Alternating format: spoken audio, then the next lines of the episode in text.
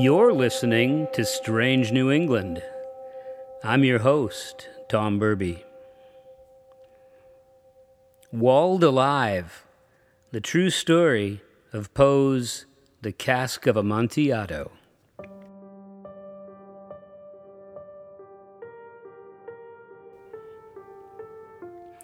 Lieutenant Gustavus Drane awoke from his stupor to find himself chained to the floor.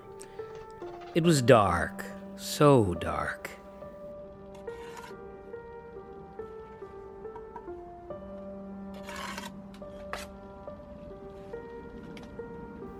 Where was he? And what was that sound? How did I get here? he wondered. He struggled to regain his thoughts. He had been drinking, rather heavily, with the other men of the regiment. He ought to have known better, that they never really had liked him, but the days and weeks at Castle Island in Boston's harbor were long and cold, with little else to do but play cards and drink. He was better than this, he thought.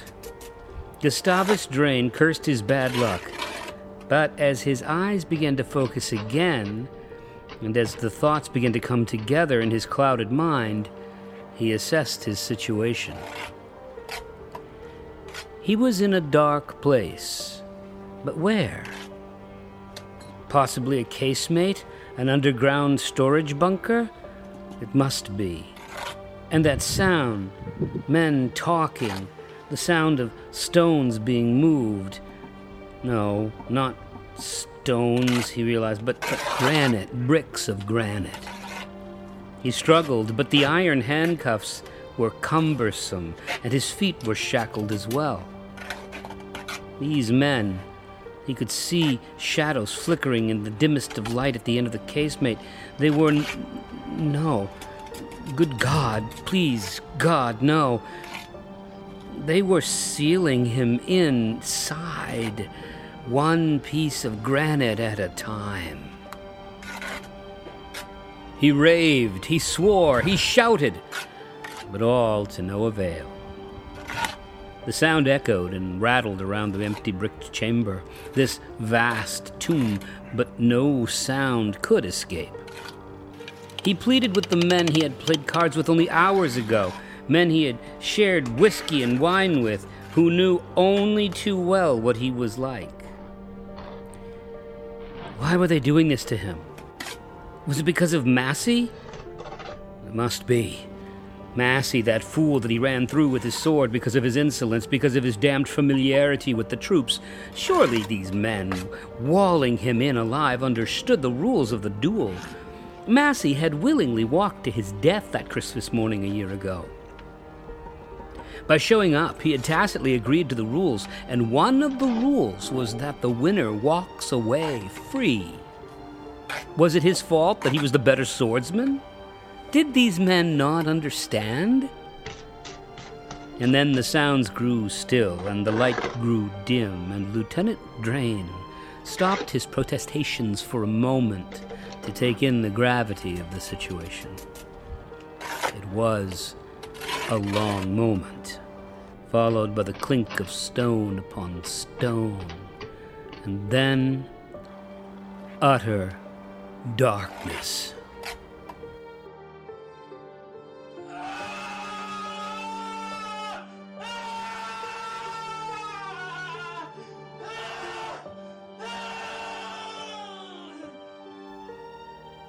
He screamed, and then, with no hope left, he began to weep.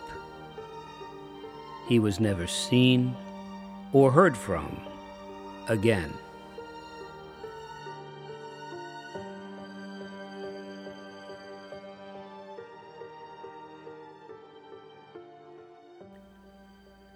Anyone who's read Edgar Allan Poe's The Cask of Amontillado is familiar with this tale.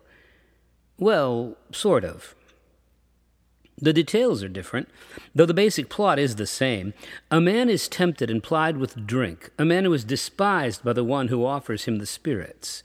He is teased with more good company and more liquor until at last he is senseless and easily chained. Then his captors begin to seal him into the space they have prepared for him. In the end, the poor victim recovers just long enough to see the last light that he will ever see in this world, as the last brick is inserted into the wall. In Poe's classic tale, he ends the story with the words I forced the last stone into its position. I plastered it up. Against the new masonry, I re erected the old rampart of bones. For the half of a century, no mortal has disturbed them. In pace requiescat.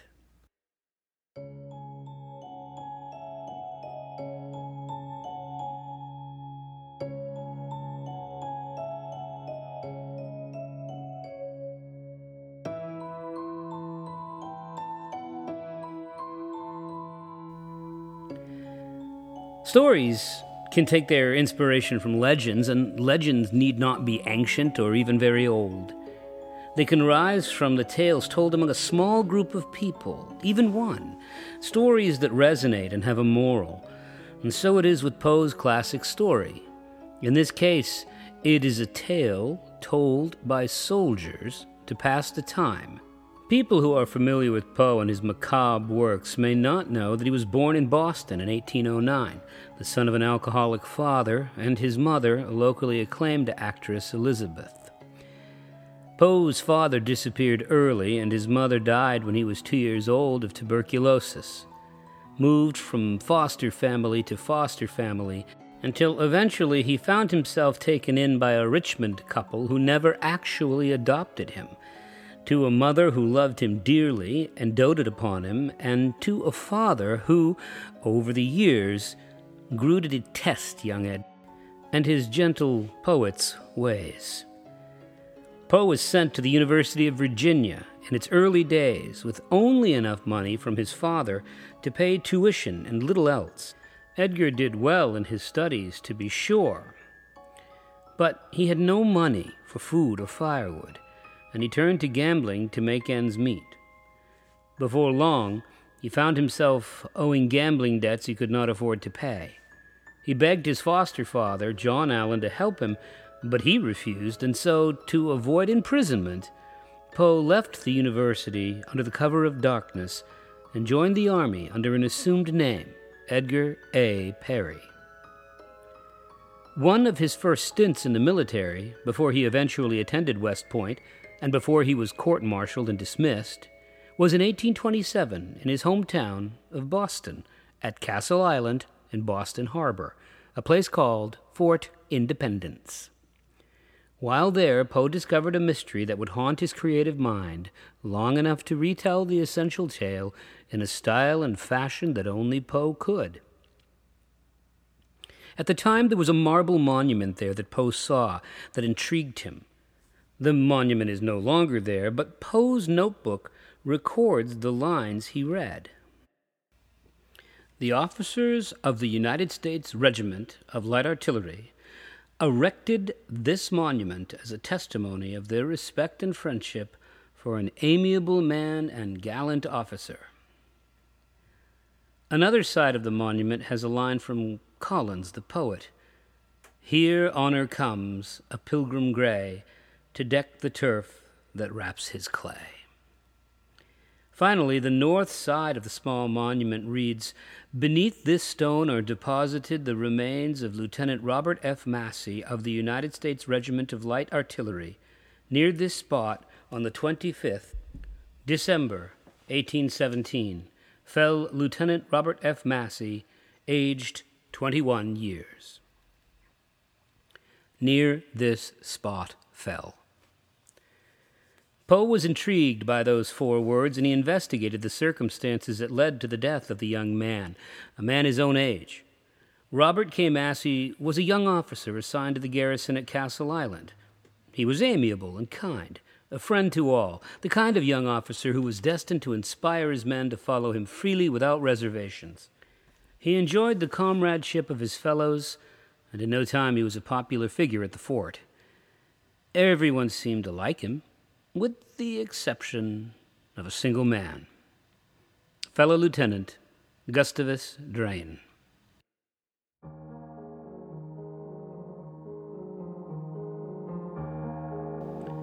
He was argumentative, and he had a reputation for being a bully.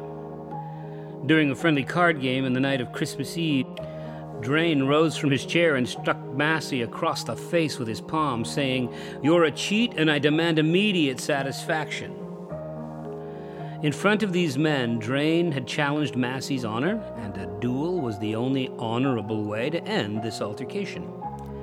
It was agreed that the next morning, on Christmas Day, the two would meet in the fort's yard. A duel was a long standing way for people of a certain pedigree to let God settle a dispute of honor. It was thought that in such a man to man challenge, God Himself would choose to save the right person. In early America, duels were part of the accepted norm. In fact, duels were quite public in nature before they were outlawed in most states by 1859. In places like Boston, they were already frowned upon and looked upon as somewhat childish ways for men to settle their differences. Alexander Hamilton died in such a duel.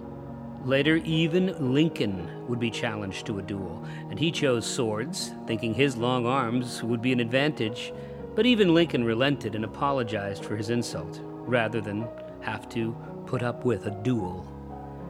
On the morning of December 25th, in the chilly Boston dawn, Lieutenant Gustavus Drane made quick work of young Robert Massey, running him through with the sword almost immediately.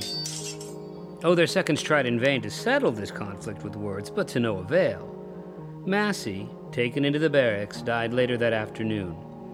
Within a few weeks, a marble stone was erected in his memory.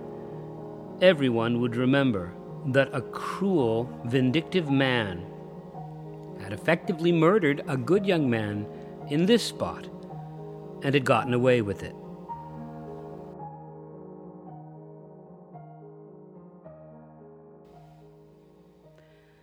Then Lieutenant Gustavus Drane disappeared.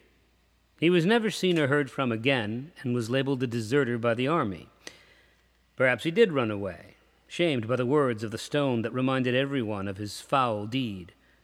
But Poe looked a little further and heard the story told among the soldiers that Drane was still among them, albeit many feet below. The friends of Robert Massey, who undoubtedly must have borne the bullying of Drane themselves, learned that not only had Drane killed Massey, but six other young men as well, using similar tactics. Taking justice into their own hands, they plied Drane with alcohol and carried him to an abandoned casemate that they had recently opened for this purpose. Then they chained him to the floor with iron and walled him up alive within the darkness of the dungeon. Poe, it is said, was confronted by the commander of the garrison and told to never speak of this tale again. He obviously didn't quite keep his word, as the story The Cask of Amontillado is one of the most famous stories in the world. But he did change the place and the names and only kept the horror. Because the horror is the thing, the thought of being utterly alone, never again to see the light of day or hear another human voice, to simply lie there, forgotten. But the truth makes liars of us all. It seems that Lieutenant Gustavus Drane was not murdered. And he was not a deserter.